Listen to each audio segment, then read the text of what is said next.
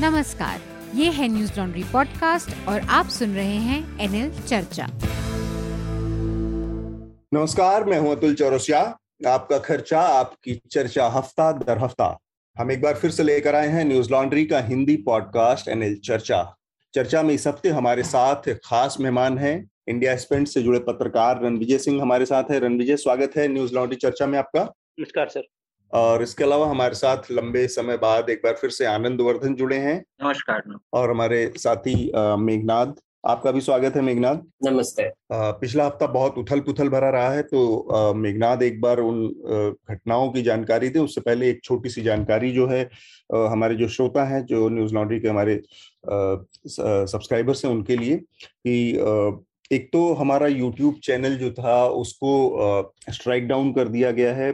जिसकी वजह से हम नए वीडियोस नहीं डाल पा रहे हैं। तो हालाँकि हमारे सारे शोज़ और वो रेगुलर तौर पर आ रहे हैं तो उनको आप हमारे एक नए पते पर देख सकते हैं जब तक कि हम यूट्यूब चैनल हमारा रिस्टोर नहीं होता। नया प्लेटफॉर्म है हमारा Dailymotion dot com oblique Newslaundry तो यहाँ पर जाकर भी आप देख सकते हैं, इसके अलावा हमारे फेसबुक पेजेस पर वो सारे वीडियोज़ आपको मिल सकते हैं देखने के लिए। तो वहाँ पर भी आप देख सकते हैं।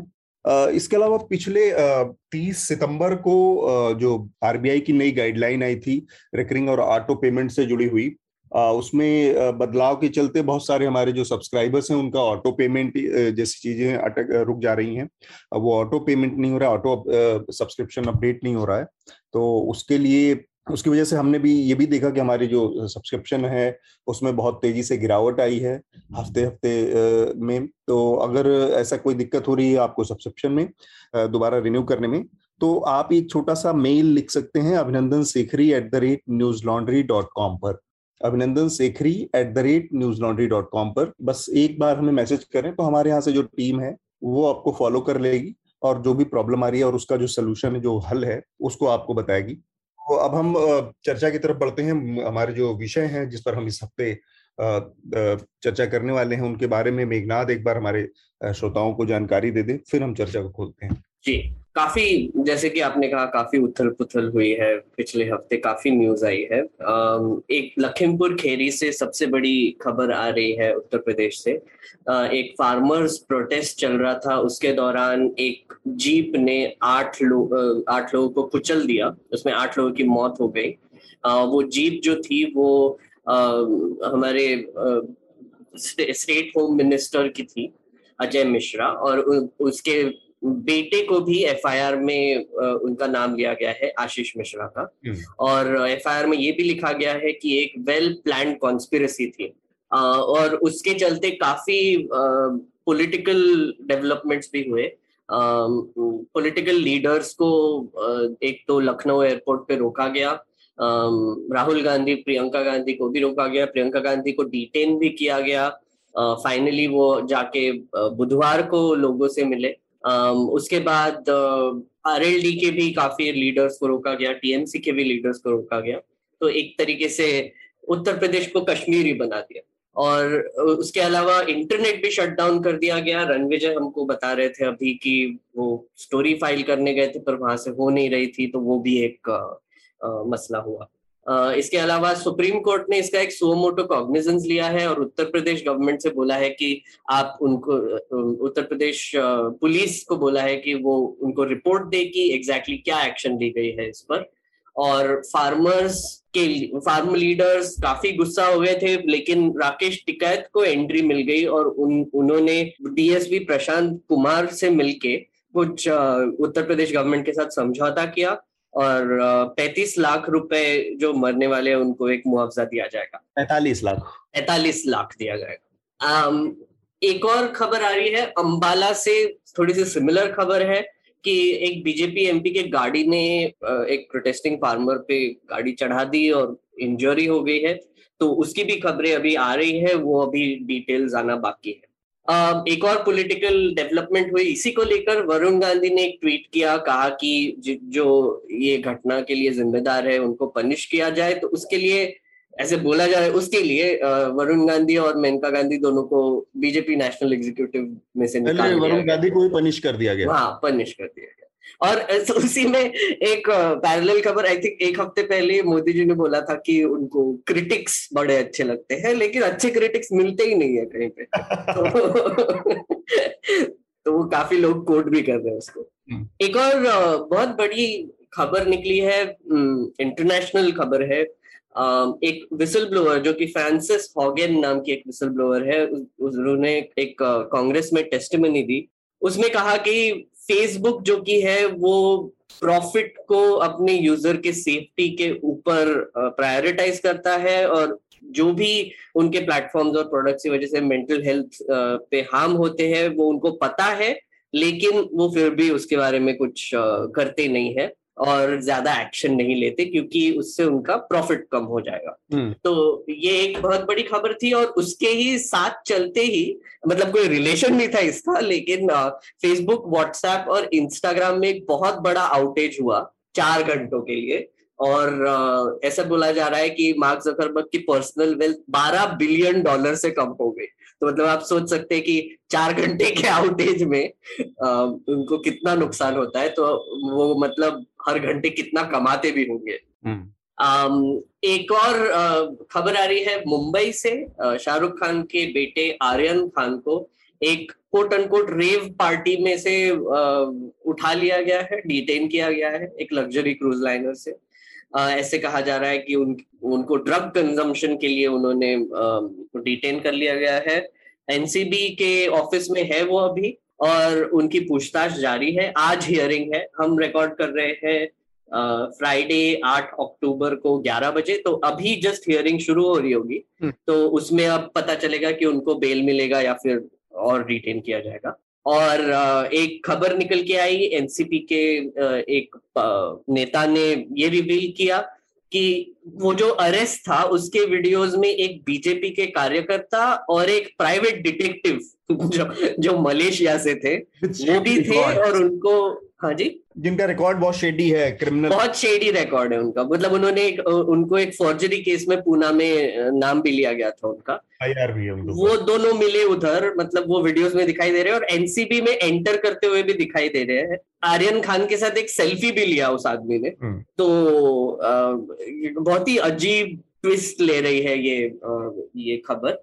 और कोर्ट में हियरिंग जारी है और इनके लॉयर ने कहा है कि अगर फुटेज देखा जाए वो जो क्रूज शिप के बाहर का फुटेज है तो प्लांटिंग का एविडेंस मिलेगा तो वो भी एक ट्विस्ट आ रहा है ये केस में। हम्म। दिल्ली राइट्स को लेकर एक खबर आ रही है कि एडिशनल सेशन सेशंस जज जो कि विनोद यादव है कड़कड़दुमा कोर्ट के उन्होंने Um, काफ़ी रूलिंग्स दी है जिस जिन्होंने जिसमें उन्होंने पॉइंट आउट किया है कि दिल्ली पुलिस की राइट्स को लेकर जो केस हैंडलिंग थी वो बहुत ही कैलस थी मतलब बहुत ही ज़िम्मेदारी से नहीं की गई थी। लापरवाही बहुत हुई है। और आ, उनका ट्रांसफ़र हो गया है। ये खबर निकल कर आ रही है क्योंकि उन्होंने एक पेनल्टी भी लगाई थी दिल्ली पुलिस के खिलाफ जो भी ऑफिसर्स है उनके खिलाफ पच्चीस हज़ार रुपए की एक पेनल्टी भी लगाई थी वो तो अभी उनका एक ट्रांसफ़र कर दिया गया है। एक बार फिर से आलोचना तो आलोचना पसंद है लेकिन किस तरह की आलोचना। पसंद है? और मैं बताना चाहता हूँ कि दिल्ली पुलिस सेंटर के अंडर आती है तो मतलब जो अतुल सर कह रहे हैं वो बिल्कुल सही है रचनात्मक आलोचना रचनात्मक आलोचना सरकार ये कह रही है बेसिकली हम्म। मोदी जी जो कह रहे थे कि मैं वो उस उस क्रिटिक या उस आलोचना की बात नहीं कह रहे जिसके समर्थक कबीर दास थे कि निंदक नीरे राखी आँगन कुटी नवाए हाँ। वो वाले निंदक नहीं चाहिए और और एक एक्चुअली इसी को लेकर खबर है उत्तर प्रदेश से अतुल सर सिद्दीक कप्पन जो कि अब एक साल से ज़्यादा उनको अब जेल में बंद कर दिया गया है। जी जी। आ, उन उनकी चार्जशीट हाथ लगी इंडियन एक्सप्रेस के और उसमें लिखा है कि वो एक रिस्पॉन्सिबल जर्नलिस्ट नहीं है और उनके आर्टिकल्स कोट के ये बता कोट करके ये बताया कि मुस्लिम्स को वो विक्टिम की तरह दिखाते हैं और इंसाइट करते हैं और ये एक्चुअली उनका क्लेम है इसीलिए उनको जेल में रखा गया हम्म। तो बहुत ही अजीब तरीके का कुछ तो भी चालू है वो भी एक है। और और एक इंटरेस्टिंग इसी को लेकर सिद्दीक कप्पन को लेकर एक खबर है कि उन्होंने कहा कि कुछ नेबरिंग लोग थे जब अरेस्ट हुआ था उन्होंने कहा कि ये लोग पैसे बांट रहे थे सिद्दीक कप्पन और उनके एक कॉलीग हम्म। पर उनके लॉयर्स ने कहा कि वो तो उस जगह में पहुँचे ही नहीं उनको रास्ते में ही रोककर अरेस्ट किया गया तो मतलब ये विटनेसेस भी गलत है। तो एक बहुत कोर्ट में यहाँ पे भी बहुत उतल पुतल हो रही है। एक और आ, कश्मीर से लेके एक खबर है। एक्चुअली हाँ। पिछले दस दिनों में सात लोगों की मौत हो गई है सिविलियंस की। गोली मार के मौत हो गई है अननोन असेलेंट्स ने टारगेटेड किलिंग की टारगेटेड किलिंग है। और कल ही दो टीचर्स की मौत हो गई है वहाँ पे। हम्म। तो आई थिंक एक बहुत बड़ी खबर है क्योंकि लॉ एंड ऑर्डर अब पूरे पूरी तरीके से सेंटर के ही कंट्रोल में आता है और 370 चेन निकालने के बाद हम्म। जो कि जम्मू एंड कश्मीर के बारे में जो एक पिक्चर बनाया जा रहा था वो इसकी वजह से थोड़ा सा इस पे इफ़ेक्ट पड़ रहा है कि अभी तक वायलेंस वहाँ पर वैसे का वैसा ही है और सिविलियंस को सरेआम शूट किया जा रहा है। हम्म, ठीक बात। और एक मैं सॉरी एक और खबर है जो कि और एक बड़ी खबर है। काफ़ी हेडलाइंस है इस बार।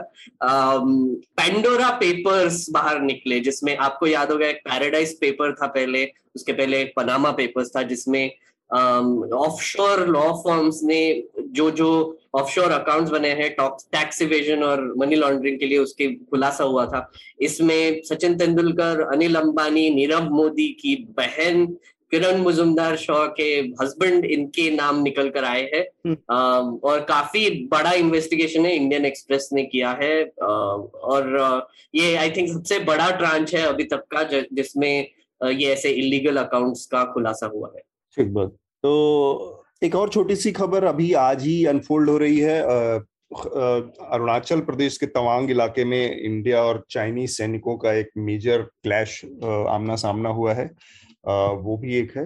तो अभी ये इस बारे में और डिटेल खबर आनी है। लेकिन हमारी जो बातचीत का मेजर दायरा है वो रहेगा लखीमपुर खीरी और उससे जुड़ी तमाम जो घटनाएँ हुई हैं जो डेवलपमेंट्स हैं डिफरेंट डिफरेंट उन पर हम बात करेंगे।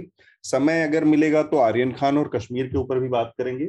लेकिन मैं एक संक्षेप में आनंद और रणविजय हैं और मेघनाथ, बहुत छोटी छोटी एक टिप्पणी इस पर लेना चाह रहा था कि ये जो पेंडोरा पेपर्स रिलीज़ हुए हैं इंडियन एक्सप्रेस में। ये मतलब एक बड़ा अजीब सी एक स्थिति हमारे सामने रखता है कि सचिन तेंदुलकर को अगर हम आ, सामने रखकर और इस पूरे स्थिति का एक आकलन करें तो एक इतना बड़ा स्टार जिसको लगभग पूरा देश अपना आइकन मानता है और वो भारत रत्न है वो हमारे देश की जो सर्वोच्च बॉडी है पार्लियामेंट है वहाँ पर बैठता बैठ चुका है या वहाँ पर बैठा है बैठता है।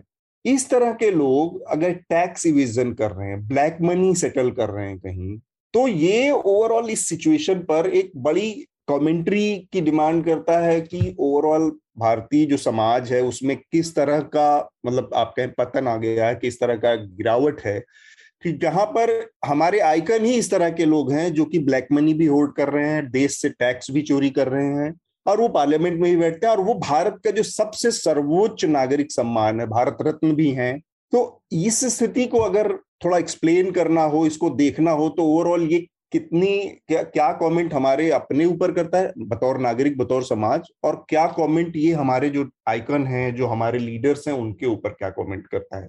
सबसे पहले आनंद। नहीं, देखिए, इसमें जो भी आपने प्रोफ़ाइल दिया, ये प्रोफ़ाइल मतलब कई टैक्स इवेडर्स और एवॉइडर्स तो इसमें कुछ तकनीकी लोग भेद करना चाह रहे हैं कि एवॉइडेंस और इवेजन अलग अलग चीज़ें हैं। एक ही चीज़ है हालाँकि टेक्निकली अलग है लेकिन आ, आप शब्द से ही समझ सकते हैं कि एवॉइडेंस एक तरीका है कि जो इन्वेस्टमेंट्स हैं या जो रिमिटेंसेज हैं उस पर टैक्स नहीं देना पड़े और एक है कि आपको टैक्स इनकम है उस पर आप नहीं दे रहे हैं। तो औचित्य एक ही है, रास्ते अलग हो सकते हैं। दूसरी बात है कि प्रोफ़ाइल अगर बहुत टैक्स इवेडर्स या अवॉइडर्स जो आप कह लीजिए, उसका देखिएगा तो अब सचिन तेंदुलकर का ये है, उसी तरह कई लोग हैं। तो अब जो स्पोर्टिंग आइकन्स हैं, वो कोई जो है, कहिए कि मोरल स्ट्रेंथ या आउटस्टैंडिंग सिटीजनशिप क्वालिटीज वगैरह से तो जो प्रसिद्धि नहीं प्राप्त की है, वो स्पोर्टिंग एबिलिटीज से की है। और आइकॉन और सेलिब्रिटी हुड उन पर उनको एक विंडफॉल की तरह इसके साथ आता गया एक पैरेलल डेवलपमेंट है। लेकिन जो पेडेस्टल पर बैठाया गया इन्हें वो उनके स्पोर्टिंग एबिलिटीज से बैठाया गया बाद में और जो मोरल एक्सपेक्टेशन हैं और भी जो एक्सपेक्टेशन है ने, नेशनलिस्टिक एक्सपेक्टेशंस भी हैं वो जो है वो उनके उनको को को जो पूज रहा है उ, उस समाज के एक्सपेक्टेशंस हैं और उससे एक जिम्मेवारी बनती है वो भी कहा जा सकता है वो भी एक आर्गुमेंट है।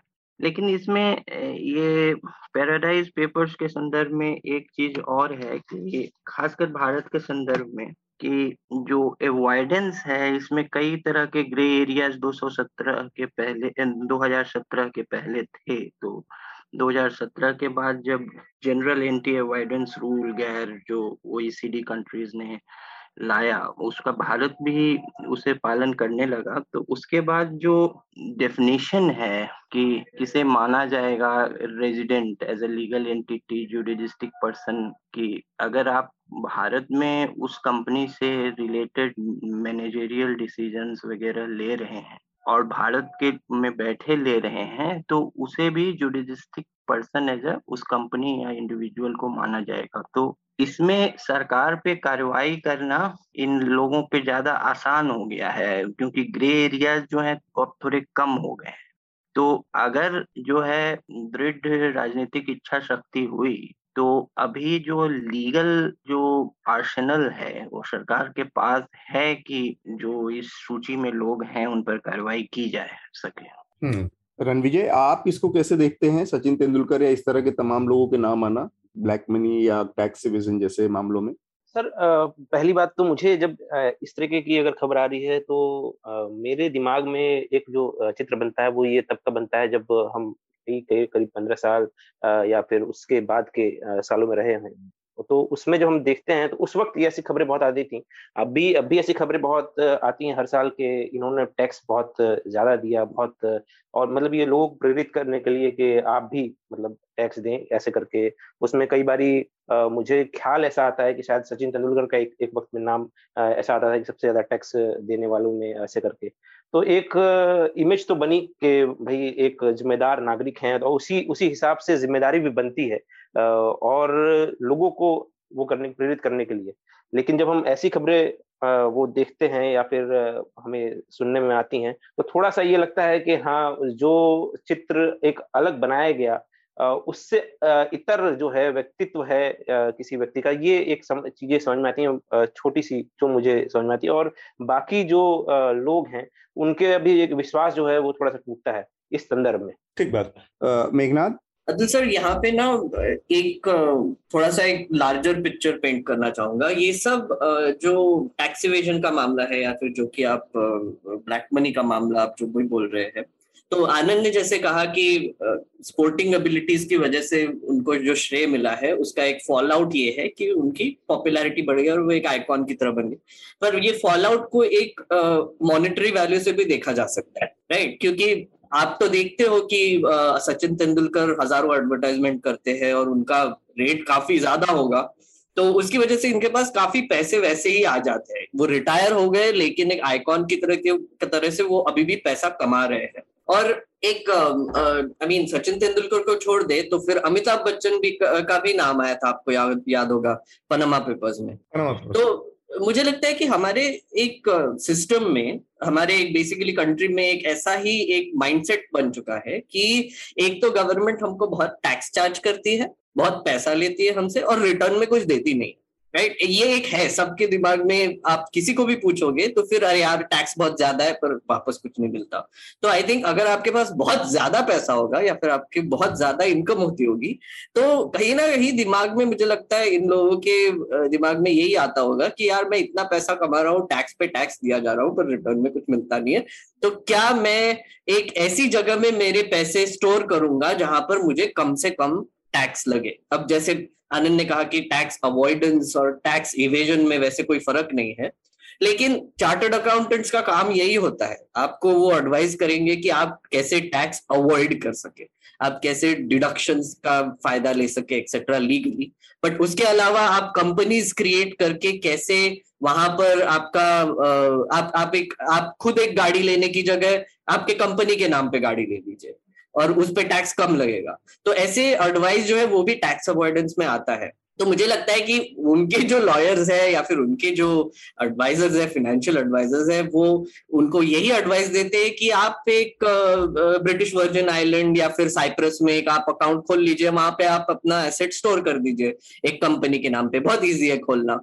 मैं एक हाईली रेकमेंड करूँगा। आप एक मैं जो लास्ट टाइम रेकमेंड किया था the beast that is the global economy वो ज़रूर देखिए, क्योंकि उसमें पहला एपिसोड यही है कि काल पेन जो कि एक एक्टर है, उनके पास एक मिलियन डॉलर्स वो कैश होता है और वो ये आइलैंड्स पे जाके उनको डिपॉजिट करने की कोशिश करते हैं। और उसकी वजह से उनको एक सिस्टम पता चलता है कि कैसे लेयरिंग करके इवेजन किया जाता है पूरी दुनिया में। हमारे इंडिया में तो ये नाम आए हैं।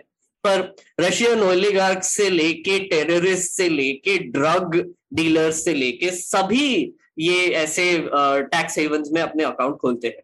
तो इस सब आपको एक भूमिका को एक थोड़ा सा नज़र में रखना चाहिए जब जब ये टैक्स इविजन की बात होती है। हम्म दिलचस्प है, लेकिन तमाम चीज़ों के बावजूद ये सवाल हमेशा रहेगा कि आप अगर कमा रहे हैं तो जो लॉ ऑफ़ द लैंड है उसके हिसाब से आपको टैक्स ये सुविधा तो बहुत कम लोगों को है ना कि आप विदेश में जाकर और कहीं ऐसी जगह जाकर आप उसको हाँ, बिल्कुल। लेकिन लेकिन अतुल सर एक तो एक जस्ट जनरल कमेंट्री ये भी की जा सकती है कि हमारे देश में लॉज भी बहुत सिलेक्टिवली अप्लाई होते हैं। मतलब क्राइम को जैसे आप आप अभी हम इसके बाद जिसके लखीमपुर के बारे में बात करेंगे वहाँ पे भी ये निकल के आएगा। कि लॉज जो है वो पावरफुल के फेवर में ही रहते हैं हम्म। जैसे अनिल अंबानी का नाम तो आ गया वो बैंक है आदमी लेकिन ये भी दिख रहा है अब कि उनके उनके आ, आ, ये टैक्स हेवंस में बहुत ज़्यादा वेल्थ है मिलियंस ऑफ़ डॉलर स्टोर करके रखे हम्म। तो हमारा लॉ ऑफ़ द लैंड इस हिसाब से बहुत इनफेक्टिव भी हो गया है मतलब एक तो वो सिलेक्टिवली अप्लाई भी होता है पर एक आउटडेटेड भी है और बहुत अजीब तरीके से अप्लाई किया जाता है। और ये है अमिताभ बच्चन से लेके सचिन तेंदुलकर तक, क्योंकि अनिल अंबानी जैसे आदमी का नाम अगर आता है किसी का, एक बिजनेसमैन दिवालिया बिजनेसमैन जिसके बिज़नेस प्रैक्टिसेस बहुत शेडी रही हैं, बहुत विवादित रही हैं और उसके मुकाबले में सचिन तेंदुलकर या अमिताभ बच्चन जैसे लोगों का नाम सामने आना तो ये बताता है कई और चीज़ों के बारे में। मसलन कि जिनको आप बहुत बड़ा या जिनको आप बहुत आदर्श मानते हैं, जिनके पीछे पीछे आप, जिनके दस्तखत अपने ऑटोग्राफ बुक पे लेने की कोशिश करते हैं, वो लोग भी बहुत छोटे छोटे चिंदी चोरियों में बिज़ी रहते हैं। तो हम अपने जो अगला हमारा विषय है, जो हमारा अगला मुख्य चर्चा का विषय था, वो लखीमपुर खीरी की घटना है, हमारे साथ रणविजय हैं। थोड़ा सा एक बार बेसिक जानकारी जो है वो न्यूज़ लॉन्ड्री भी इसको लगातार कवर कर रहा है, इस पूरी घटना को। हमारे दो रिपोर्टर वहाँ पर नीति सुरेश और शिवांगी सक्सेना मौजूद हैं और आप लोगों ने उनकी कई कुछ रिपोर्ट्स पढ़ी भी हैं। न्यूज़ लॉन्ड्री पर हिंदी अंग्रेज़ी दोनों में आई हैं। रणविजय, अगर आप थोड़ा सा बता सकें कि वो एक्चुअल घटना क्या तो मामला क्या था, वहाँ पर किस वजह से किसान इकट्ठा हुए थे और फिर कैसे ये पूरी चीज़ एक रोड इसमें रोड रेज में या एक एक्सीडेंट में कन्वर्ट हुई और फिर सारी चीज़ें दूसरी तरफ़ चली गई? दरअसल ये घटना का एक बैकग्राउंड है 25 सितंबर का। वहाँ से ये चीज़ें स्टार्ट होती हैं। मंत्री हैं हमारे जो कि अजय मिश्रा जी केंद्रीय गृह राज्य मंत्री हैं। हम्म। ये अपने क्षेत्र में वहाँ पे गए थे जो कि लगभग मतलब दस साल पिछले उनका पावर में रहने का वो है अपने क्षेत्र में। तो एक बड़ी वो है क्योंकि 2012 से वो विधायक रहे हैं उसके बाद से फिर वो सांसद हुए और फिर अब इस बार मंत्री उनको बनाया गया है गृह राज्य मंत्री बनाया गया है। तो अपने एक क्षेत्र में उनका वर्चस्व है, वो तमाम चीज़ें हैं। तो किसानों ने वहाँ पे उनको काले झंडे दिखाए। उस वक्त में 25 सितंबर को उस वक्त में काले झंडे दिखाए। और उस वक्त में एक वीडियो भी वायरल हुआ जो कि तमाम जगह पे आया कि वो डायरेक्ट ये कहते हैं कि आप सुधर जाइए, वरना मैं सुधार दूँगा, ऐसे करके वो कह रहे हैं। और ये उन्हीं किसानों कह रहे हैं जो उनको काले झंडे दिखा रहे थे, बड़ा नाराज़ थे उन सब चीज़ों से। फिर इनके ही यहाँ पे जो बनबीरपुर एक गाँव पड़ता है ये तिकुनिया एक जगह है। उसके जस्ट दो से तीन तिकुनिया वो जगह है जहाँ पे ये घटना हुई और उससे दो से तीन किलोमीटर दूरी पर बनवीरपुर गाँव पड़ता है। ये गाँव जो है, ये मंत्री जी का गाँव है और वहाँ पे इन्होंने एक दंगल का कार्यक्रम कराया जो कि पिछले कई सालों से होता आ रहा है। वो कार्यक्रम कराया और उसमें उप मुख्यमंत्री जो हैं हमारे केशव प्रसाद मौर्य, उनको वहाँ पहुँचना था। हेलीकॉप्टर जो था वो लैंड करता तिकुनिया में मतलब लगभग दो किलोमीटर पास में ही वहाँ पे बनाया गया था, हेलीपैड बनाया गया था। तो किसानों ने उस बयान की वजह से इतनी नाराज़गी थी कि इनका विरोध करने वहाँ पहुँच गए। मतलब ये पूरा प्लान हुआ एक, एक दिन में चूँकि ये 25 सितंबर को चीज़ हुई थी उसके बाद ये पिछले रविवार की बात है मैं थोड़ा डेट वो हो रहा हूँ। जी जी। तो उस दिन उसका विरोध करने पहुँचे और काले झंडे लग, वो लेकर के आसपास के जितने किसान थे इसमें बहराइच से भी और इस क्षेत्र के भी लखीमपुर क्षेत्र के भी बहुतायत में वहाँ किसान पहुँचे और उन्होंने हेलीपैड पे कब्जा कर लिया बाकायदा फ़ोटोज़ हैं उन्होंने वहाँ पे अपने ट्रैक्टर खड़ाई कर दिए। इस वजह से जो हमारे उप मुख्यमंत्री हैं केशव प्रसाद मौर्य इनको बाई रोड वहाँ पहुँचना पड़ा। हम्म। इसके हाँ ये एक अपने में एक बहुत वो है जो कि बता बताता है कि आपका अगर अपने क्षेत्र में इतना प्रभुत्व है और आप ऐसे धमकी दे रहे हैं उस क्षेत्र में जब हम घूमते हैं तो लोगों के बीच में भी एक एक नाम है। तो एक थोड़ी सी एक नाक की बात भी थी के मतलब मेरे क्षेत्र में मैं और मेरे गाँव में कोई कैसे ऐसे कर सकता है? और जब मैंने मैंने अपने एक गेस्ट को बुलाया है तो तो ये शायद ट्रिगर किया होगा क्योंकि मैं इस पे वो नहीं करता कि उस वक्त में क्योंकि जाँच का विषय है हम्म। ये ऐसी एक थेरी है कि ये शायद एक ट्रिगर किया और वहाँ से फिर तीन गाड़ियाँ जिसमें एक थार गाड़ी थी एक फॉर्चुनर उसके जस्ट पीछे गाड़ी थी और एक स्कॉर्पियो गाड़ी थी ये तीन गाड़ियाँ बनबीरपुर से चली और जहाँ पे ये हेलीपैड बना हुआ है ये दो किलोमीटर की दूरी पे जो एक सड़क है वहाँ पे किसान जो है अपना प्रदर्शन करके लौट रहे थे बड़े ही आराम से जो कि हम अभी एक वायरल वीडियो जिसमें हम देख भी रहे हैं तो वो अपना जा रहे हैं। ये जो जिस ओर जा रहे हैं वो वापसी की ओर है। ये निघासन पड़ता है उससे एक कस्बा पड़ता है लगभग पंद्रह बीस किलोमीटर की दूर। तो अपनी गाड़ियों से वो जाते अभी वो पैदल जा रहे थे। आगे उनकी गाड़ियाँ पार्क होंगी। हम्म। तो तब तक पीछे की ओर से बनवीरपुर की ओर से जो ये गाड़ियाँ आती दिख रही हैं जो कि वीडियो एक वायरल भी है आप जैसा देख रहे हैं हाँ। तो उसमें उस ये रौनते हुए आगे बढ़ गए। और उसी में ये जो चार किसानों की मौत हो गई अभी दो बीजेपी कार्यकर्ता की मौत बताई जा रही है। एक ड्राइवर है और एक पत्रकार हमारे साथी रमन कश्यप उनकी मौत हो गई। तो ये आठ लोगों की कुल वहाँ पे मौत हो गई। हाँ, इस एक्सीडेंट में। और ये वो घटना है पूरी जिसकी वजह से अभी फ़िलहाल में ये लखीमपुर वाला जो मामला है वो इतना हाइप हुआ क्योंकि ये हम अपने में देखने में एक बहुत अजीब है कि कैसे आ, मतलब सीधे रौंदा जा रहा है हम्म। और बहुत ही दर्दनाक क्रूर है ये तो ये वीडियो और ये जो जो आपने पीछे की जो घटना बताई कि किस तरह से धमकी दी गई थी तो शायद ये सारी चीज़ें मिलकर काम कर रही थी और फिर उन्होंने इस तरह से सबक सिखाने का तय किया हो सकता है हो हाँ। जो भी हुआ हो एक बड़ा सवाल इसमें ये उठा कि इतनी बड़ी वारदात हो गई और इतना विवाद चलता रहा लेकिन उत्तर प्रदेश पुलिस की जो पूरी भूमिका रही उसमें वो बड़ी ही आ, मतलब क्या कहें कि चिंताजनक ज़्यादातर मामलों में उत्तर प्रदेश पुलिस की भूमिका ऐसे ही रहती है। क्योंकि उत्तर प्रदेश पुलिस के लिहाज से या पूरे देश की पुलिस के लिहाज से कहें तो पॉलिटिकल जो पार्टी है जो सत्ता में है उसके मतलब अपने रूल बुक्स के हिसाब से ना चल के पुल, पुलिस जो है वो पॉलिटिकल पार्टियों के इशारे पर जो चलती है जब जो पार्टी सत्ता में उसके इशारे पर काम करती है। उसका नमूना है कई बार हम लोगों ने हाथरस में भी देखा यहाँ पर भी देखा तो जिस तरह से इतनी बड़ी वारदात हो गई, आठ लोग मर गए और पहली कार्रवाई एफआईआर ज़रूर दर्ज हुई, लेकिन पहली कार्रवाई इतने मतलब आठ लोगों की मौत के बाद तब हुई जब कल सुप्रीम कोर्ट ने मतलब आज हम यहाँ पे शुक्रवार को बैठकर इसकी बात कर रहे थर्सडे को सुप्रीम कोर्ट ने जब पहली सुनवाई की और एक स्टेटस रिपोर्ट की मांग की कि आप लोगों ने अब तक क्या क्या कार्रवाई की है, क्या गिरफ्तारियाँ हुई, तब जाकर लोगों की गिरफ्तारी हुई है। कल शाम को दो लोगों को गिरफ़्तार किया गया पहली बार। इस घटना के पाँच छह दिन बाद उसके बाद जाकर मंत्री का बेटा जिसका नाम आ रहा है बार बार की जिसकी गाड़ी है वो थार गाड़ी जिसके बारे में कही जा रही है जीप वो उनके परिवार की है मंत्री ने भी स्वीकार किया उनके परिवार की गाड़ी थी। हम्म। पहली बार जाकर कार्रवाई कर पुलिस को करना पड़ा क्योंकि अब सुप्रीम कोर्ट इस मामले में सुओ मोटो दखल दे चुका है।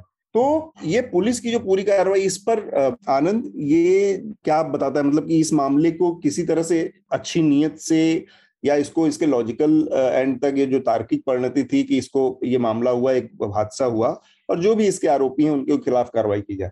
ये पुलिस की पूरी भूमिका पर एक बार फिर से नए सिरे से सवाल खड़ा कर रही है। हाँ तो इसमें दो तीन चीज़ें हैं पहला कि जितना भी सीमित मैंने अभी तक पढ़ा है इस पर, इस पे जो सीक्वेंस ऑफ़ इवेंट्स हैं, उसका को रिकंस्ट्रक्ट करना अभी भी मेरे लिए बहुत क्लियर नहीं है। और जो तथ्यों को स्थापित करने की प्रक्रिया है जो फैक्ट्स एस्टेब्लिश करने का। वो प्रशासन के स्तर पर पुलिस के स्तर पर चल रहा है। तो आपने जो संदेह उठाया वो भी जायज़ है कि पुलिस की भूमिका पर।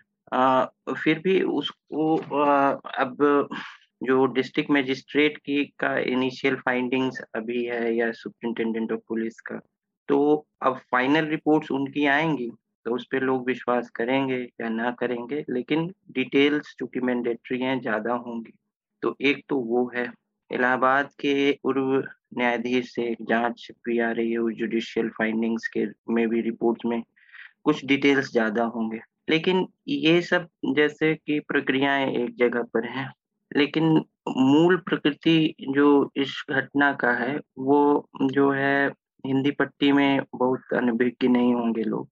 मैं इसका मूल प्रकृति जो है राजनीतिक हिंसा है और वो राजनीतिक हिंसा के श्रेणी में भी एक खास तरह की हिंसा है जो एक क्षेत्र में दबंगई वाली हम्म। हिंसा होती है हम्म। एक क्षेत्र है जिसमें कोई का बाहुबल है और अपना रिट रन करने के लिए एक इम्पल्सिव एक्ट जो है सिरफिरा टाइप का एक्ट कर देता है जो कि मूल रूप से क्रिमिनल एक्ट है और उसके दुर्भाग्यपूर्ण परिणाम होते हैं। ऐसा दिख रहा है और उसकी प्रतिक्रिया में हिंसा और होती है जो कि इस मामले में भी हुआ। हम्म, हम्म। जिसमें कुछ पार्टी कार्यकर्ता भी मारे गए पहले किसान मारे गए। तो मूल प्रकृति इस हिंसा की वही है तो प्रोफेशनल कैपेसिटी में नहीं लेकिन जिस जगह से मैं आता हूँ आप आते हैं वो राह गुजरते हुए भी कई बार ऐसे जस्ट पासर बाय के तौर पे ही बहुत बार ऐसी घटनाएँ देखते हैं। ये उसी का थोड़ा बड़ा रूप है। एक तीसरी चीज़ जो है तत्कालीन उत्तर प्रदेश की राजनीति से शायद संबंधित हो ये मेरा स्पेकुलेशन है कि जो राजनीतिक पार्टियों में वहाँ भी ब्राह्मण वोट लेने का की होड़ है हम्म। वो भारतीय जनता पार्टी में हो यहाँ तक कि मायावती की बहुजन समाज पार्टी भी ब्राह्मणों को वोट कर रही है हम्म, हम्म। और समाजवादी पार्टी भी तो एक छवि आदित्यनाथ सरकार की बन गई कि खासकर विकास दुबे प्रकरण और उसके आसपास की जो क्रिमिनल गैंग्स पे क्रैक डाउन हुआ कि जो ब्राह्मण हेडेड गैंग्स थे या गैंगस्टर्स थे तो उसके बाद जो एक ब्राह्मण विरोधी इमेज को न्यूट्रलाइज करने के लिए हो सकता है कि शुरुआती कार्रवाई उस संदर्भ में भी जो है कमज़ोर हो, लेकिन नेशनल लेवल पे ये स्पायरल आउट हो जाएगा।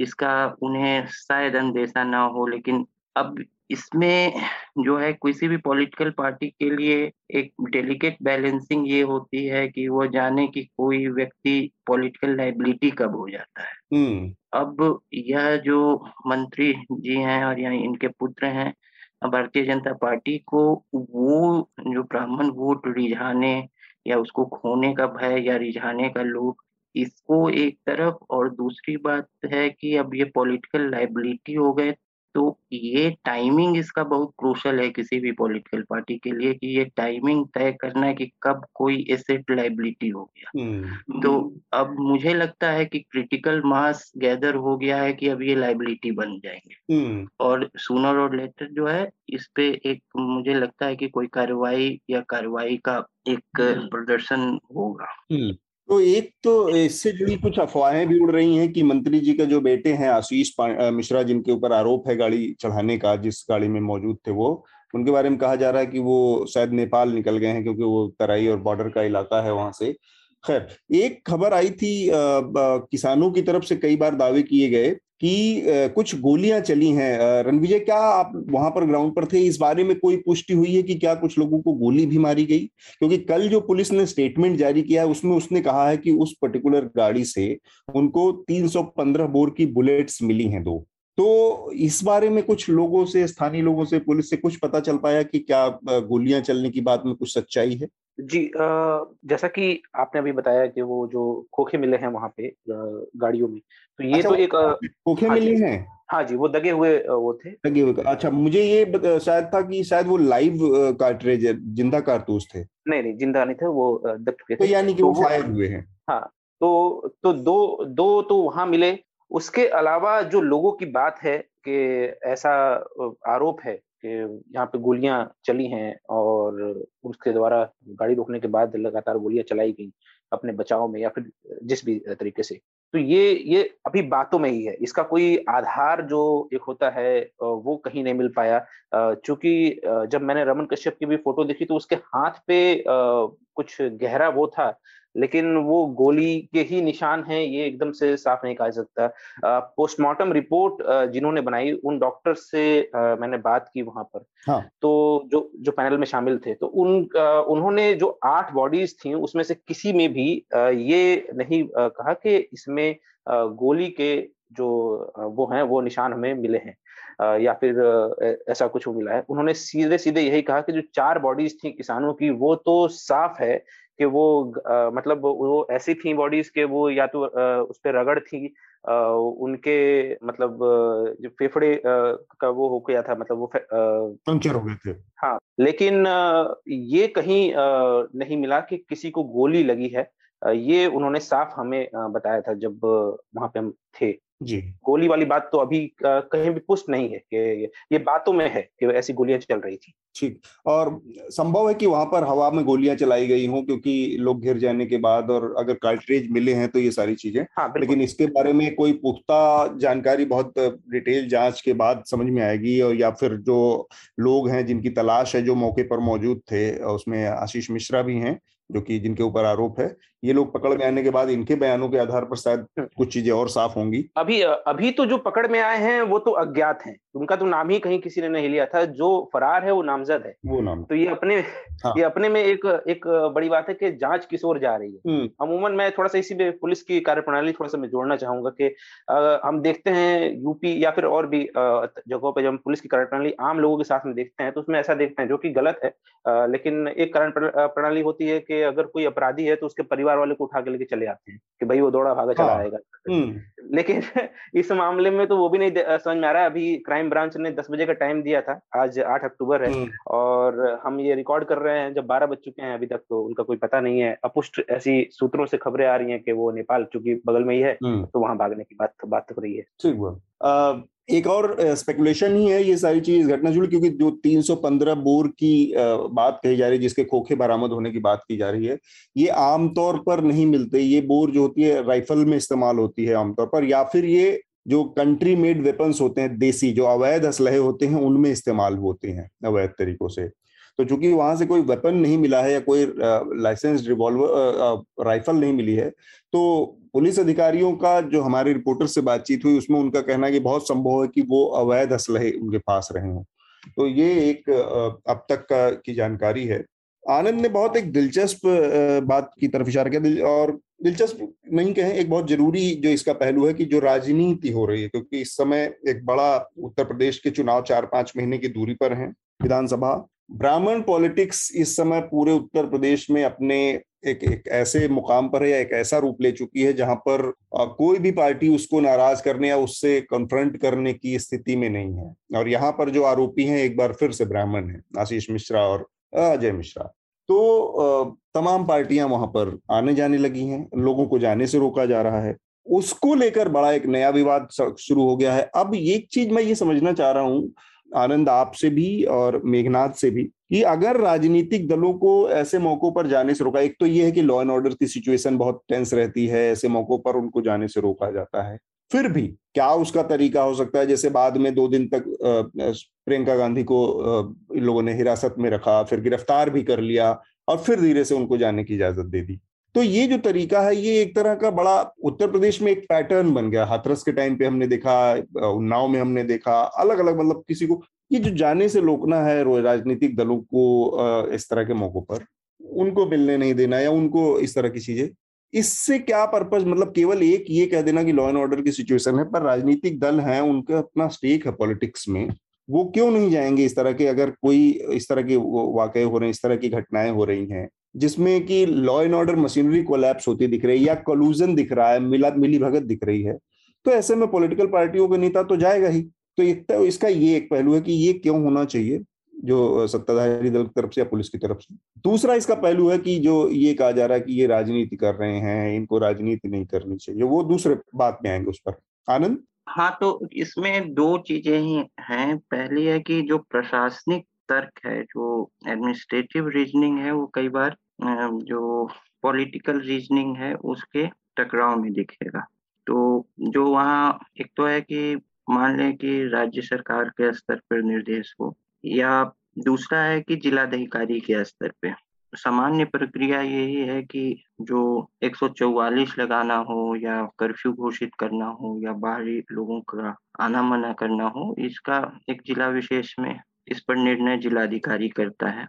और जो पुलिस अधीक्षक है, वो उसका पालन करवाता है। लेकिन ये एक सामान्य प्रक्रिया में है, लेकिन ये जो है, अब एक एक्स्ट्रॉर्डिनरी सिचुएशन है, क्योंकि नेशनल लाइमलाइट में है। तो इसमें सामान्य प्रक्रिया तो अभी भी वही होगी, लेकिन इसका जो डिसीज़न मेकिंग लेवल है, वो लखनऊ तो ज़रूर हुआ होगा, मेरे ख्याल से दिल्ली भी हो सकता है। लेकिन अगर आप प्रशासनिक दृष्टि से देखें तो उसका भी एक तर्क हो सकता है कि जो हिंसा जो है वो शायद नियंत्रण के बाहर जा सकती है। ये संभावनाएँ हैं नहीं भी जा सकती हैं। हम्म, हम्म। लेकिन अब उसका जो बहुत कहिए कि फ़र्स्ट केस सिनेरियो को एक तरह से कैलकुलेट करके डिसीज़न लेने की मजबूरी है। आ, तो लेकिन उसका तरीका जो है आपका जैसे कहना है कि दूसरा हो सकता है। इस डिसीज़न की सॉफ्ट लैंडिंग भी हो सकती है। और ये एक अलग चीज़ है। अभी जो है एक चुनावी माहौल पर एक और है कि राजनीतिक पार्टियों का जो मोबिलाइजेशन है वो एक मुद्दे को लेकर ये को लेकर इसकी आशंका है। तो जो इसका इवेल्युएशन है वो एडमिनिस्ट्रेटिव के साथ साथ पॉलिटिकल भी हो रहा होगा। हम्म। तो इससे भी इनकार नहीं किया जा सकता है कि पॉलिटिकल इवेल्युएशन में इसको तूल नहीं पकड़ने दिया जाए। इस पर भी एक जो है इसका असेसमेंट ऐसे भी हुआ होगा। मेघनाथ? जी एक श्रोताओं के लिए मैं एक जानकारी देना चाहूँगा कि आर्टिकल 19 वन डी जो कि हमारे कॉन्स्टिट्यूशन में है वो हमको फ्री मूवमेंट का एक फंडामेंटल राइट देता है जहाँ पर हम कहीं भी जा सकते हैं टेरिटरी ऑफ़ इंडिया में। पर उसमें एक एक्सेप्शन है आ, कि लॉ एंड ऑर्डर के मेंटेनेंस के लिए या फिर अगर कोई पब्लिक ट्रैंक्विलिटी मेंटेन करनी होगी या फिर कोई सब वायलेंस अगर आपको प्रिवेंट करना होगा तो ये राइट right कर्टेल किया जा सकता है। अब आपने देखा कि काफ़ी जगहों में उत्तर प्रदेश में जैसे बॉर्डर बंद कर दिए गए पॉलिटिशियंस को आने नहीं दिया। तो टेक्निकली ये आ, सरकार कर सकती है मतलब ये लीगल है। सेक्शन 144 लगाया गया उसकी वजह से रिस्ट्रिक्शन मूवमेंट कर दी कम कर दी गई। बट एक इंटरेस्टिंग चीज़ हुई इन सब में राकेश टिकैत को अंदर जाने की इजाज़त दे दी। अब इसको थोड़ा सा हमको समझना होगा। अब राकेश टिकायत जो कि ऐसे माना जाता है कि वो अभी फार्मर्स मूवमेंट को रिप्रेजेंट कर रहे हैं एटलीस्ट एक काफ़ी बड़े सेक्शन को रिप्रेजेंट कर रहे हैं स्पेशली उत्तर प्रदेश के फार्मर्स को रिप्रेजेंट कर रहे हैं। उनको जाने दिया क्योंकि वो एक समझौता करने की कोशिश कर रहे थे सरकार के साथ कि जिनकी मौतें हुई, उनको आप मुआवजा दीजिए और जो जिम्मेदार है, उनको आप पनिश कीजिए। तो राकेश टिकैत आई थिंक एक परफेक्ट पर्सन थे उस सिचुएशन में जो कि उत्तर प्रदेश गवर्नमेंट के साथ उन्होंने चैनल चैनल खोल दिया और वहाँ पे वो समझौता हो गया इसलिए वहाँ पर और वायलेंस बढ़ा नहीं। क्योंकि हमको ये भी इसके बारे में भी बात करना चाहिए कि एक्सीडेंट होने के बाद मॉब थोड़ा सा वायलेंट हो गया था।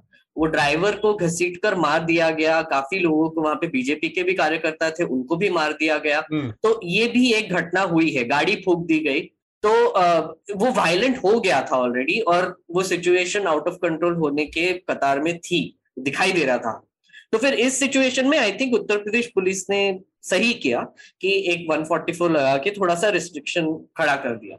लेकिन जो कि अतुल सर ने बिल्कुल सही कहा कि जो स्टेक होल्डर्स है पॉलिटिकल स्टेक होल्डर्स है, उनको फैमिलीज़ से जाके मिलने को, से जो रोका वो आई थिंक काफ़ी गलत था।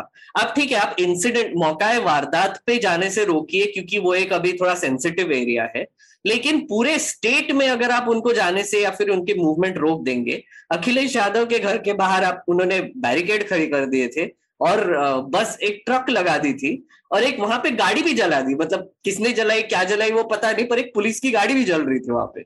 और वो रीजन बताया कि आपको बाहर नहीं जाने देंगे। तो एक तरीके से कैसे फ्लिम्जी ग्राउंड्स पे एक फंडामेंटल राइट को कर्टेल किया गया था। ये मुझे लगता है काफ़ी हाई हैंडेडनेस थी उत्तर प्रदेश पुलिस की। और जैसे कि आपने बिल्कुल सही कहा कि हाथरस में भी एक केस हुआ। अभी भी वहाँ पर रिस्ट्रिक्शंस लगाए गए हैं। सीआरपीएफ वहाँ पर प्रेजेंट रहता है 24 घंटे। और जो फैमिली जो विक्टिम की जो फैमिली है, हमने स्टोरीज भी की है इस पर। उनके मूवमेंट पर भी रोक लगाई जा रही है। उनको रजिस्टर पे बकायदा लिखना पड़ता है कि आप क्यों जा रहे हैं कितनी देर बाद वापस आएँगे और फिर वापस आने के बाद फिर से रजिस्टर में लिखना पड़ता है कि आपने क्या किया बाहर जाके।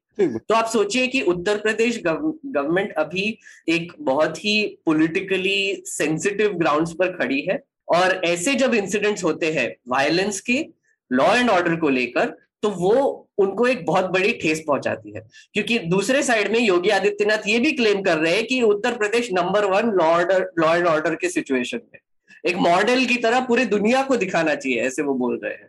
तो आप सोचिए कि ये कैसे कितने अजीबो गरीब मैसेजिंग आ रही है एक तरफ़ से और जो रियलिटी है वो लोगों को भी दिखाई दे रही है कि गाड़ी लेकर कुचल के चले जाते हैं और कुछ नहीं होता है। तो वो एक डेफिनेटली एक बहुत बड़ा पॉलिटिकल इशू बन गया है और इस पे मुझे लगता है इलेक्शंस पे इसका बहुत बड़ा इफ़ेक्ट पड़ेगा। एनीवे anyway, इलेक्शन का तो हम बात का देखेंगे मुझे उत्तर प्रदेश पुलिस को लेकर एक बड़ी अजीब सी मतलब बात दिमाग में आ रही है कि बतौर इंस्टीट्यूशन आपने अपनी पूरे पुलिस सिस्टम को, पुलिस डिपार्टमेंट को, पॉलिटिकल पार्टियों का ऐसा वो बना दिया है, पट्टे वाला वो पालतू बना दिया है कि मतलब उत्तर प्रदेश में पुलिस के लेवल पे अगर कोई चाहे कि उसको न्याय मिल जाएगा तो आज की तारीख में वो एकदम असंभव सी बात हो गई है। आप ये देखिए कि जब तक कोर्ट इंटरवीन नहीं कर रहा है, हाथरस में पीड़ित जो लड़की थी, उसके परिजन थे, आप उनको सिक्योरिटी तब मिली जब कोर्ट ने उसमें उसमें इंटरवीन किया। तब जाकर उनको सिक्योरिटी मिली। अदरवाइज़ वो इतने वो थे कि उनको कोर्ट के अंदर जाकर लोग धमकाने से बाज नहीं आ रहे थे। ये हालत होगी यहाँ पर हम देख पा रहे हैं कि मतलब लोगों को वहाँ जाने से रोक दिया गया, लोगों को जाने नहीं दिया जाएगा। उत्तर प्रदेश पुलिस की हालत ये है गोरखपुर की घटना से उत्तर प्रदेश की पुलिस की पूरी कार्रवाई को समझा जाए। ये पुलिस कैसे एक्ट करती है कि रात में एक बजे किसी के होटल में घुस गई, किसी को पीट पीट कर मार दिया? मतलब वो क्या वजह थी? किस वजह से गए? पर्पस क्या था वहाँ घुसने का? क्या उसकी कोई जाँच होगी? उसकी चीज़ें सच्चाई सामने आएगी? ये किस तरह से मतलब एक्ट कर रही है उत्तर प्रदेश पुलिस? और इस पुलिस के ऊपर जो प्रदेश के मुख्यमंत्री हैं योगी आदित्यनाथ, इतना नाज करते हैं कि एक तरह का पुलिसिया स्टेट बनाकर उनको लग, बना दिया है उन्होंने और उनको लगता है कि उन्होंने कोई बहुत बड़ा अचीवमेंट हासिल कर लिया है। मतलब जनता के ज़रिए चुना हुआ आदमी डेमोक्रेसी में लोकतंत्र और कॉन्स्टिट्यूशन की शपथ लिए हुए आदमी वो बेधड़के हर मौके पर कह देता है कि ठोक देंगे और वो सुधर जाए नहीं तो तुम्हारे घर गिरा देंगे ये गिरा देंगे वो गिरा देंगे। और तुम्हारी पुलिस के लोग होटल में घुस के एक बिजनेसमैन को मार दिया रात में। उसको तुम ब्लड मनी दे रहे हो और उसके पोस्टर लगवा रहे हो हर गली गली में। कि इसको 45 लाख रुपए कंपनसेशन मिल गया। मतलब किस तरह का कल्चर है? मतलब उत्तर प्रदेश पुलिस एकदम से ऐसे मलेशिया में तब्दील हो गई है। मिलिशिया शब्द शब्द एकदम सही है अतुल सर, क्योंकि पुलिस का एकमात्र एक फोकस रहना चाहिए लॉ एंड ऑर्डर को मेंटेन करना और रूल्स को एक तरीके से, सबके लिए समान तरीके से अप्लाई करना। बट आप आप अगर इनको मिलिशिया में बोलते हैं तो मिलिशिया का ये ऑब्जेक्टिव होता है कि एक पार्टी के लिए या फिर एक व्यक्ति विशेष के लिए काम करता है और उसके बाद लॉ एंड ऑर्डर का कोई बात ही नहीं आता। क्योंकि जैसे हमको बताया गया कि जो गोली चलने की बात आई, जो कट्टा भी हो सकता है, या फिर लोगों के हाथ में एक अवैध वेपन्स भी हो सकते हैं, और आनंद ने जो बाहुबलीयत की बारे में भी बात किया, वो एग्जैक्टली exactly वही मेंटालिटी से आती है कि एक बाहुबली एक अपनी प्राइवेट आर्मी खड़ा करता है और एक एरिया पे दबदबा लगाता है। अब उत्तर प्रदेश पुलिस भी एक तरीके से वही कर रही है। अपना दबदबा जमाने के लिए उत्तर प्रदेश में, जो कि एक स्टेट गवर्नमेंट को आंसर करना चाहिए, लेकिन एक व्यक्ति विशेष को आंसर करती है, वो एक तरीके से एक बाहुबलियत की ट्रेडिशन ही चला रही है आगे। बिल्कुल। इसका दूसरा पहलू ये है कि ये बार बार और ये पत्रकारों के लिहाज से सवाल है तो इस पर मैं आखिरी टिप्पणी सबकी लेना चाहता हूँ कि मीडिया में जैसा हम लोग देख रहे हैं कि हर मुद्दे को लेकर बहुत भयानक पोलराइजेशन हो जाता है और चीज़ों को दो फाड़ में बांटकर पार्टी के प्रो और अगेंस्ट उसमें देखा जाने लगा, जैसे इस मामले में भी हुआ कि शुरुआत में पूरे घटनाक्रम को ये ट्विस्ट दे दिया गया कि किसान ही पथराव कर रहे थे, वही हमला कर रहे थे और उस चक्कर में एक गाड़ी अनकंट्रोल्ड होकर लोगों के ऊपर चढ़ गई, ऐसा हुआ। वो तो वीडियो सामने नहीं आता तो शायद ये बात अभी तक सच भी साबित कर देता है यहाँ का मीडिया और मीडिया को लेकर ये स्थिति है कि भारतीय जनता पार्टी के किसी बड़े नेता ने अभी तक इस घटना के बारे में कोई इस तरह की टिप्पणी नहीं की है। उन्होंने खारिज नहीं किया है या उसको वो, उससे दो कदम आगे जाके मीडिया के लोगों ने इसको डिफेंड करने की बहुत मतलब वो कोशिशें कर ली हैं। मतलब एक कसर बस बाकी रह गई है कि कोई मीडिया वाला anchor on on on air prime time पे जाकर बस एक काम और करना बाकी है कि वो खुद ऑन कर ले कि वो थार मैं चला रहा था। ये हालत हमारे देश की मीडिया की है। और प्राइम टाइम बहसों का एक सिंगल टोन था कि विपक्ष राजनीति कर रहा है। विपक्ष राजनीति नहीं करेगा तो करेगा क्या? क्या करने के लिए वहाँ पर राहुल गांधी मुख्यमंत्री के साथ गए थे? तो लोगों को थोड़ा सा, क्योंकि अब बहुत छोटी याददाश्त के दौर में लोग जी रहे हैं तो अगर 26 इलेवन याद हो 2008 में जब बॉम्बे में अटैक हुआ था, पीक आवर में अगर लोगों को याद हो तो 60 घंटे तक वो ऑपरेशन चला था। लगातार तीसरे दिन। और उसके बीच में ही, ऑपरेशन के बीच में ही बतौर गुजरात के मुख्यमंत्री Narendra Modi Gateway of India पर पहुंचकर वहाँ पर उन्होंने एक भाषण दिया लंबा चौड़ा और उसमें अनाउंसमेंट किया कंपनसेशन का कि मैं जितने जो लोग मारे गए, जो पुलिस अधिकारी मारे गए थे, हेमंत करकरे और दो और लोग पाँच पाँच लाख रुपए गुजरात सरकार की तरफ़ से कंपनसेशन का अनाउंसमेंट कर रहे थे ये तो लोग इतने छोटे दौर में जी रहे हैं बड़े बड़े पत्रकार टीवी चैनलों पर बैठकर कह रहे हैं कि ये तो राजनीति कर रहे हैं तो ये आज की परंपरा नहीं है। और विपक्ष ये राजनीति करेगा ही करेगा इस तरह के मौकों पर। आनंद मेघनाथ और रणविजय, आप लोगों की आखिरी टिप्पणी, ये जो राजनीति नहीं होनी चाहिए, राजनीति कर रहा है, जो मीडिया का नैरेटिव आ रहा है ऑब्वियसली सरकार के इशारे पर ही आ रहा है, उस पर आप लोगों की आखिरी टिप्पणी। मैं मतलब मीडिया के रोल पे ही बात करूँगा, ये जो राजनीति नहीं कर रहे हैं मतलब करनी चाहिए और इस पे। तो एक वीडियो है जो कि सामने आया, जिसमें ये पवन कश्यप हैं रमन कश्यप के भाई वहाँ पे एक चैनल का नाम लिया गया बकायदा। वो ले रहे हैं कि आज तक की ओर से कोई रिपोर्टर वहाँ पहुँचे थे और उन्होंने उनको दबाव बनाया कि और बता रहे थे कि आपके जो जिनकी मौत हुई है भाई की वो लाठी डंडों से पीट पीट के मौत की गई है न कि कार से कुचलने की वजह से मौत हुई है। तो जब उन्होंने इसका आधार बयान देने का दबाव डाल रहे थे पवन के ऊपर? हाँ ये बयान देने का एक तरह से दबाव डाल रहे थे और ये आधार बना रहे थे कि ये एक व्हाट्सएप ग्रुप है जिसपे ये न्यूज़ चल रही है। तो उनसे बड़ी झड़प हो गई है उनकी और उन्होंने बड़ा जैसा उनका कहना है कि बहुत ही गलत तरीके से भी उनको। हाँ गलत तरीके से बात किया कि अगर तुम उन भाई ना होते तो मैं तुमसे इतने तरीके से बात नहीं करता हम लड़ाई करने में बहुत आगे हैं। ये सारे बयान हैं उनके। तो ये अपने में एक है कि आप किसके लिए काम कर रहे हैं ये वहाँ पे दिखाता है। कि आप एक माइंड में लेके गए थे कि नहीं, हमें इस तरीके की स्टोरी बनानी है और हम इस तरीके की स्टोरी बनाएँगे। तो ये जब जब ऐसे लोग काम कर रहे हैं तो फिर वो कहाँ से ये पचा पाएँगे कि विपक्ष मौके पे पहुँचे? और वो आ, मतलब परिवारों से मिले और उसमें वो राजनीति ना खोज। खोजें अगर विपक्ष ऐसी राजनीति कर भी रहा है तो वो ज़रूरत है। मतलब आ, अभी के वक्त में तो जो सत्ता पक्ष है वहाँ भी पहुँचना चाहिए उनको उनके लोगों को भी पहुँचना चाहिए।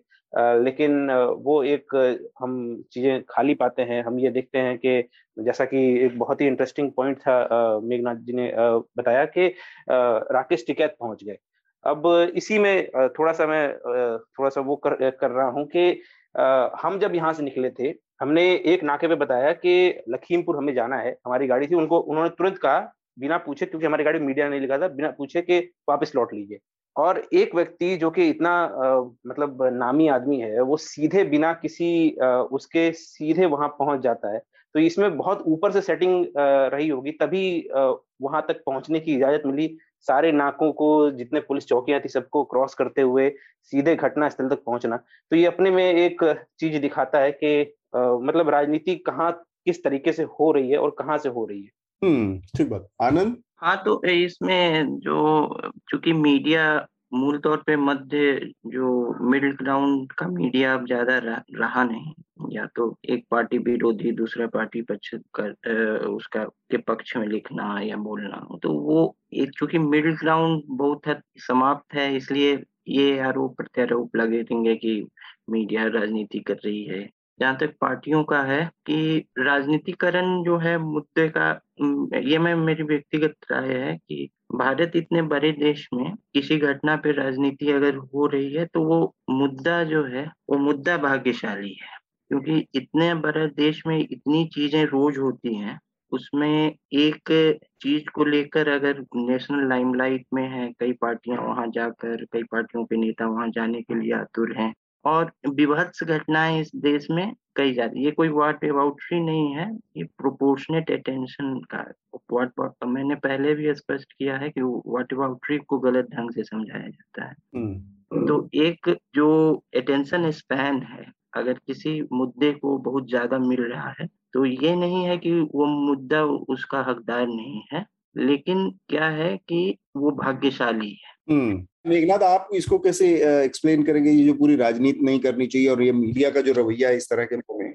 रणविजय ने जैसे कहा कि वो एक जो भाई पे जो दबाव बना रही थी मीडिया आई थिंक मीडिया का जो बर्ताव है इस पर काफ़ी कमेंट्री हो सकती है लेकिन एक अभी दिखाई दे रहा है कि उनको बताए बिना ही वो अपनी लॉयल्टी प्रूव करने में लगे हम्म। मुझे लगता है कि एक तरीके से मीडिया का ये माइंडसेट ही बन गया है जो कि टीवी न्यूज़ चैनल्स का स्पेशली माइंडसेट बन गया है जो कि हमको अंजना ओम कश्यप जब अमेरिका गई तब भी दिखाई दिया कि उनका यही अजम्पन होता है कि भैया हमको हमारे गवर्नमेंट की वाहवाही करनी है और उसके लिए हम कुछ भी करेंगे और अजम्पन उनका यही बन चुका है कि गवर्नमेंट जो भी कर रहा है वो सही कर रहा है। सही कर रहा है। तो यही जो माइंडसेट है वो हमको हर जगह में जो मेन स्ट्रीम मीडिया है जो लेगेसी मीडिया है वहाँ पर दिखाई दे रही है। और अगर आप यही घटना को फिर से ले ले तो फिर मुझे बिल्कुल सरप्राइजिंग नहीं लगा जब ये रिपोर्ट्स आए कि वो भाई पे दबाव बनाया जा रहा है कि फार्मर्स को लाठी डंडों से मारा गया था बल्कि गाड़ी से नहीं हम्म। और आप आप अगर उसी समय का थोड़ा सा मीडिया रिपोर्टिंग भी देखेंगे तो आर्यन खान का अरेस्ट भी उसी दिन हुआ था और मैं प्राइम टाइम देख रहा था मंडे को जो कि एक दिन बाद है घटना के तब आपको दिखाई दे रहा था कि कैसे आ, आ, मीडिया एंकर्स ने आर्यन खान की न्यूज़ चलाने की पूरी कोशिश की।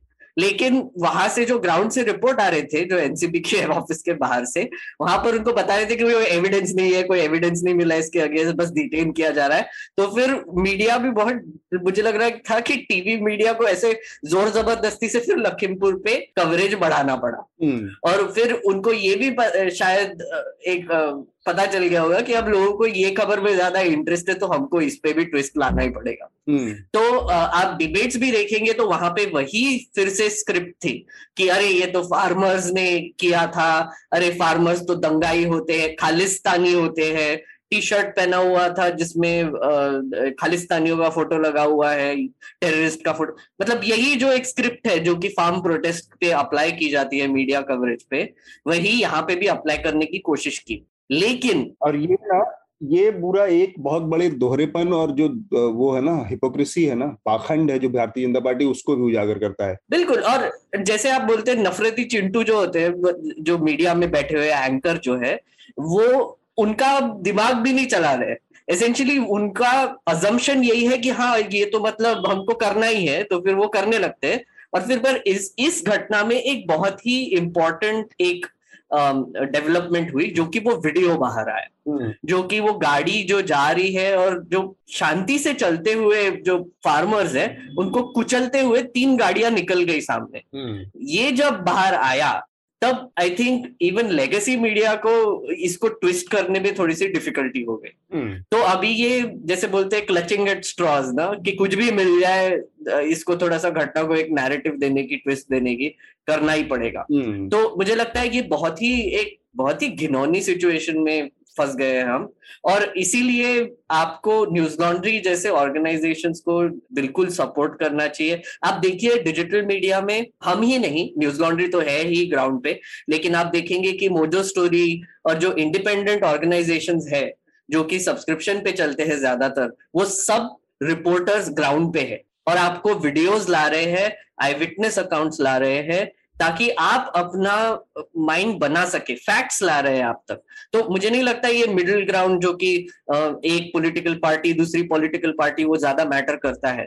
मैटर करता ये है कि क्या फैक्ट्स है। जैसे रणविजय हमको बता रहे थे, उन्होंने फैक्ट्स दिए यहाँ पे कि ये ये ये ये घटना हुआ, ये ये ये ये हुआ।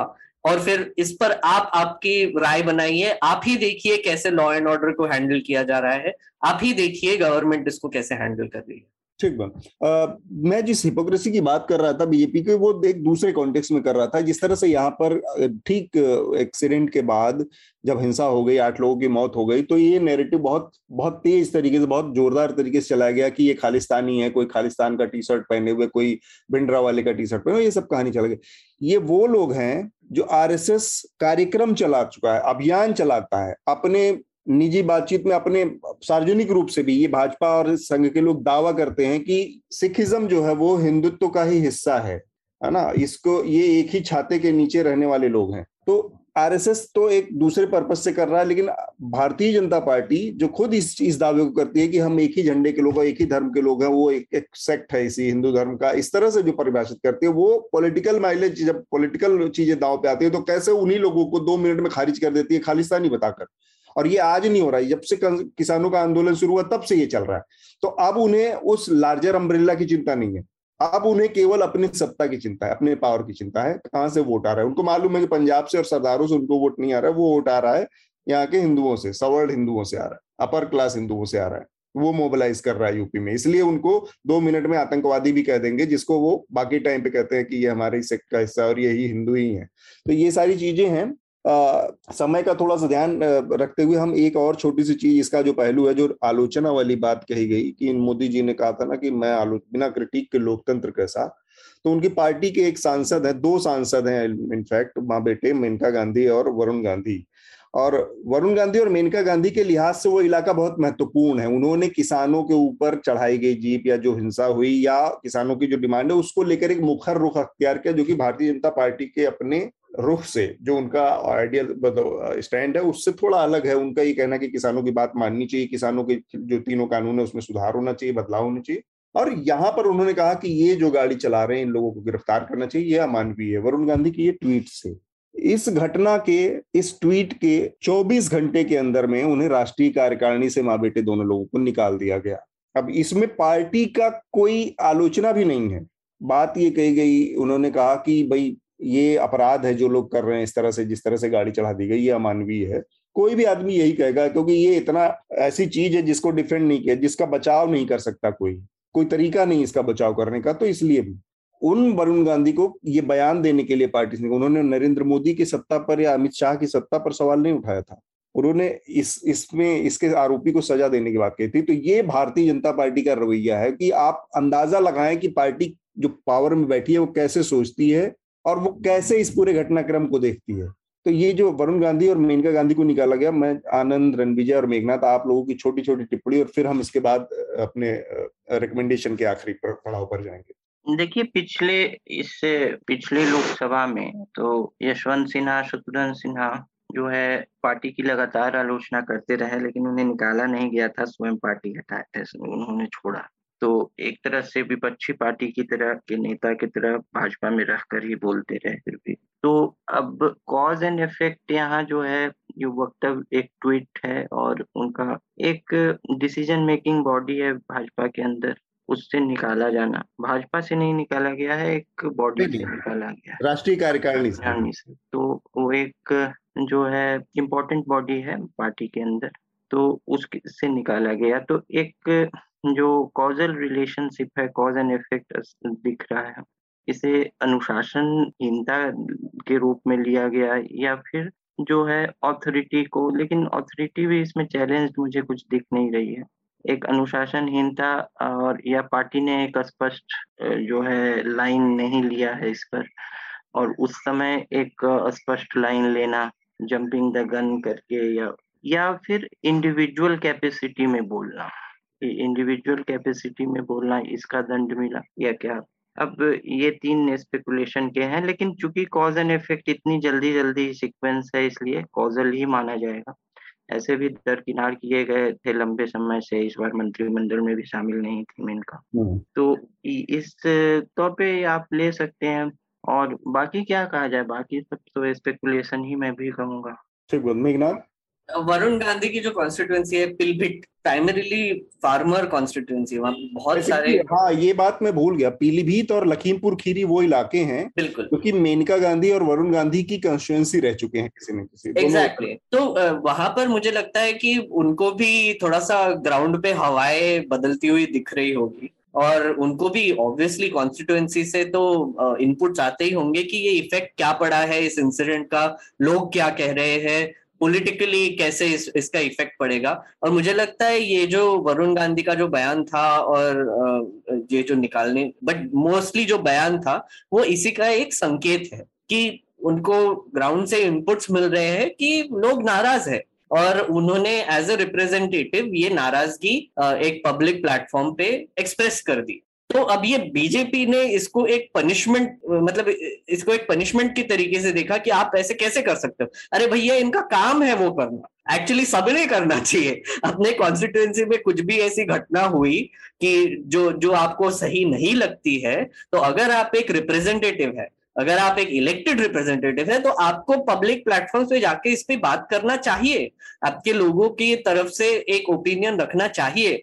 तो ये जो कल्चर है बीजेपी का कि अगर आप एक इंडिविजुअल एमपी हो और आपके पार्टी लाइन के खिलाफ जा रहे हो तो फिर आपको पनिश किया जाएगा। ये बहुत ही खतरनाक है और लोगों को भी ये समझना चाहिए। अब ये जो जो अतुल सर का दूसरा सवाल था कि अरे पॉलिटिशियंस वहाँ पर जाकर पॉलिटिक्स कर रहे हैं। अरे तो वही तो है जो वरुण गांधी ने जो किया, वो भी पॉलिटिक्स ही है।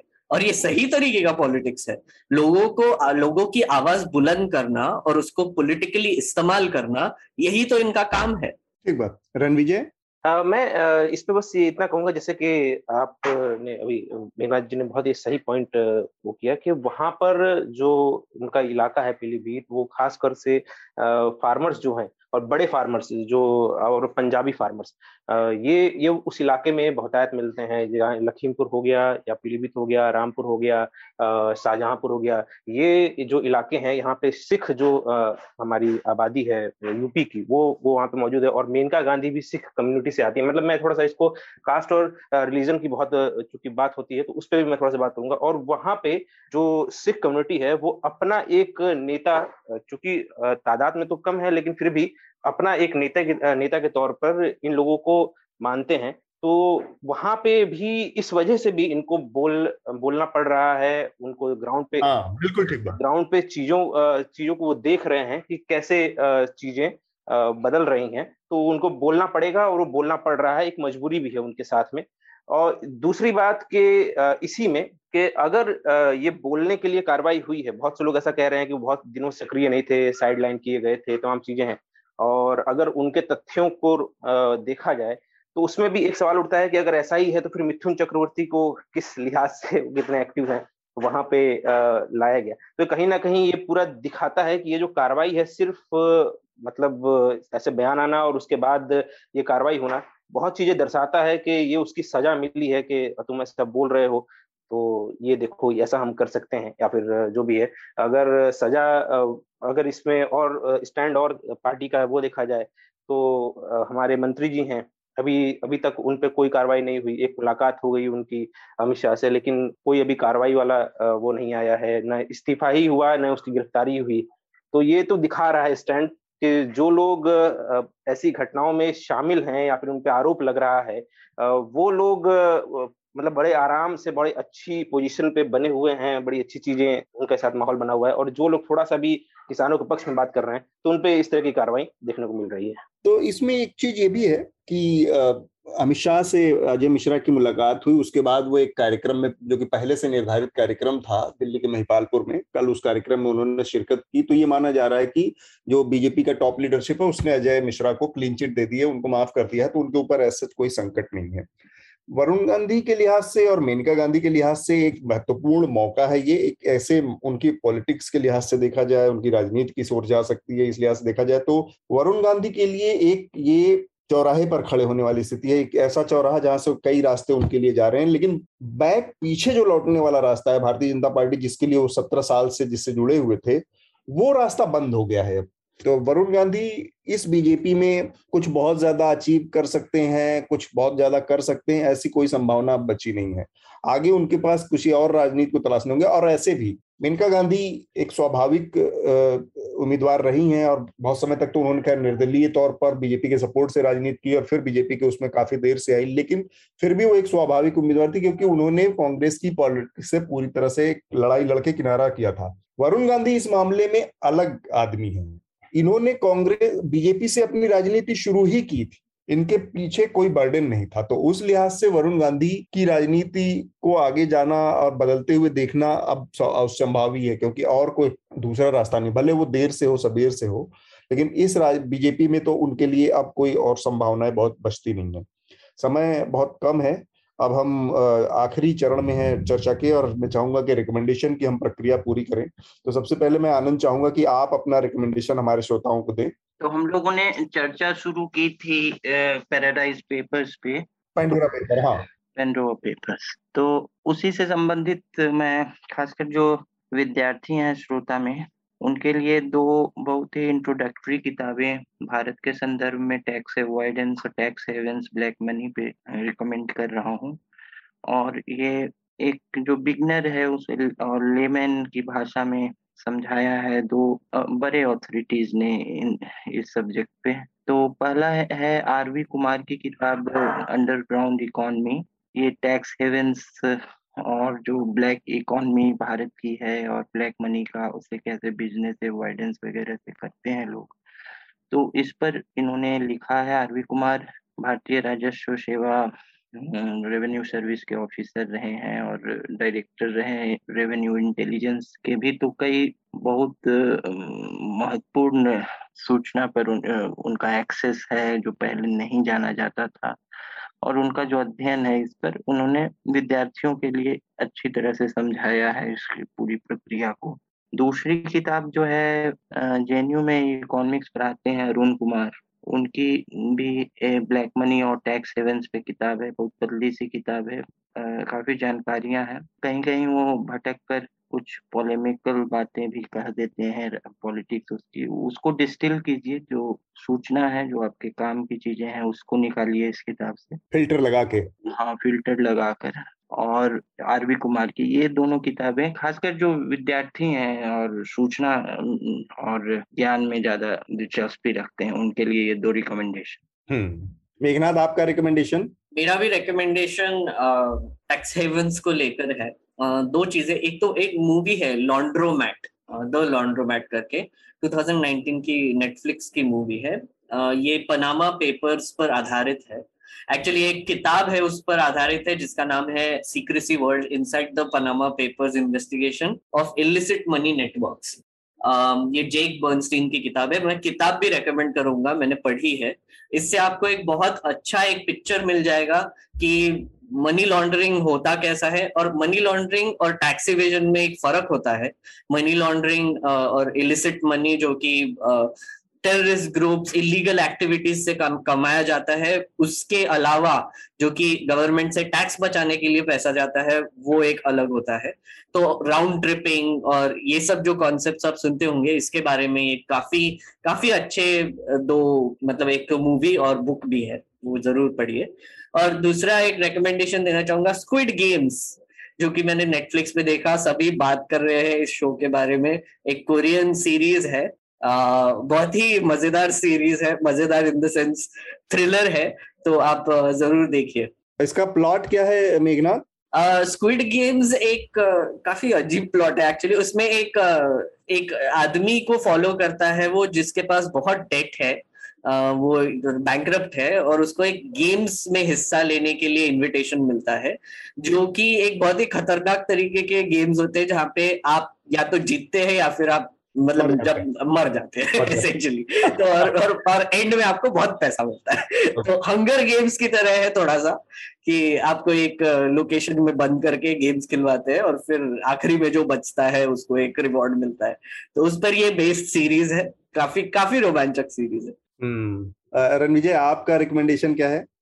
मैं एक रिपोर्ट है सीरीज़ है स्क्रॉल की वो मैं कहूँगा कि सबको पढ़नी चाहिए। ये क्राइम और पनिशमेंट को लेकर एक उन्होंने सीरीज़ निकाली है जिसमें जो भी अभी लॉ एंड ऑर्डर जैसे हम बात कर रहे थे, उस पर उन्होंने कवर किया है। और जो भी ये ठोको नीति से लेकर जितनी तमाम बातें होती हैं कि हमने क्राइम कंट्रोल कर लिया है कास्ट वायलेंस हो गया है, इन तमाम चीज़ों को उसमें शामिल किया गया है। पाँच पार्ट की सीरीज़ है, बहुत अच्छी सीरीज़ है। तो इसे पढ़ना चाहिए। तो ये, एक तो एक ये है दूसरा ड्रग्स की इस बीच बहुत बात हो रही थी, हालाँकि ये बहुत से लोगों ने देखा भी होगा। फिर भी मैं कहूँगा कि ड्रग लॉर्ड्स एक बार देखना चाहिए जो भी नेटफ्लिक्स पे आपको मिल जाएगी। ये देखना चाहिए तो आपको थोड़ी थोड़ा सा और एक चीज़ वो देखने को मिलेगी कि कैसे काम होता है। हम्म। मेरा एक रिकमेंडेशन एक डॉक्यूमेंट्री है। ये अमेजोन प्राइम पर है।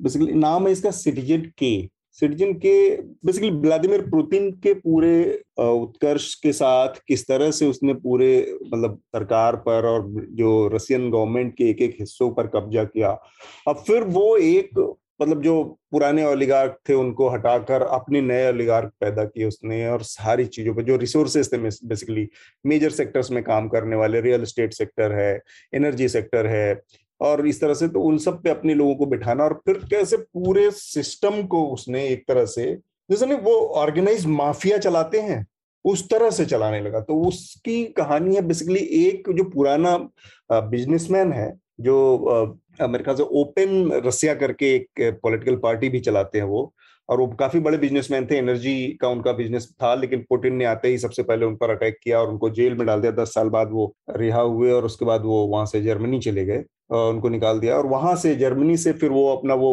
फ्री ओपन रसिया करके एक डेमोक्रेटिक मूवमेंट चलाते हैं कि रसिया में लोकतंत्र बहाल होना चाहिए। और कैसे पुटिन ने उस सारे डेमोक्रेटिक जो इंस्टीट्यूशन सबको खत्म करके। खैर, उस तरह से कभी लोकतांत्रिक सिस्टम अभी डेमोक्रेटिक इंस्टीट्यूशन रसिया में डेवलप भी नहीं हुए थे। क्योंकि रसिया के विखंडन के बाद, विघटन के बाद से अभी वो प्रक्रिया शुरू हुई थी, तब तक दस साल के अंदर अंदर पुतिन ने वहाँ पर कब्जा कर लिया और फिर वो एक नए किस्म का अथॉरिटोरियन एक रिजीम बन गई है, जो बहुत ही मतलब कई मामलों में कहें तो बहुत ही शेडी तरीके से, बहुत ही मतलब जैसे माफिया ग्रुप गिरोह संचालित होते हैं कार्टिल संचालित तो उस तरह से संचालित होता है पूरा उस पर बहुत रोशनी डालती है सिटीजन के तो ये डॉक्यूमेंट्री आप देख सकते हैं अमेजोन प्राइम पर। इसके साथ ही हम अपने चर्चा को आज रोकेंगे। आज काफ़ी दिलचस्प और लंबी चर्चा हुई। रणविजय आनंद मेघनाथ आप सब लोगों का चर्चा में शामिल होने के लिए बहुत बहुत शुक्रिया। बहुत शुक्रिया sir. Thank you Newslaundry के सभी पॉडकास्ट ट्विटर आई और दूसरे पॉडकास्ट प्लेटफॉर्म पे उपलब्ध हैं। खबरों को विज्ञापन के दबाव से आज़ाद रखें। न्यूज़ लॉन्ड्री को सब्सक्राइब करें।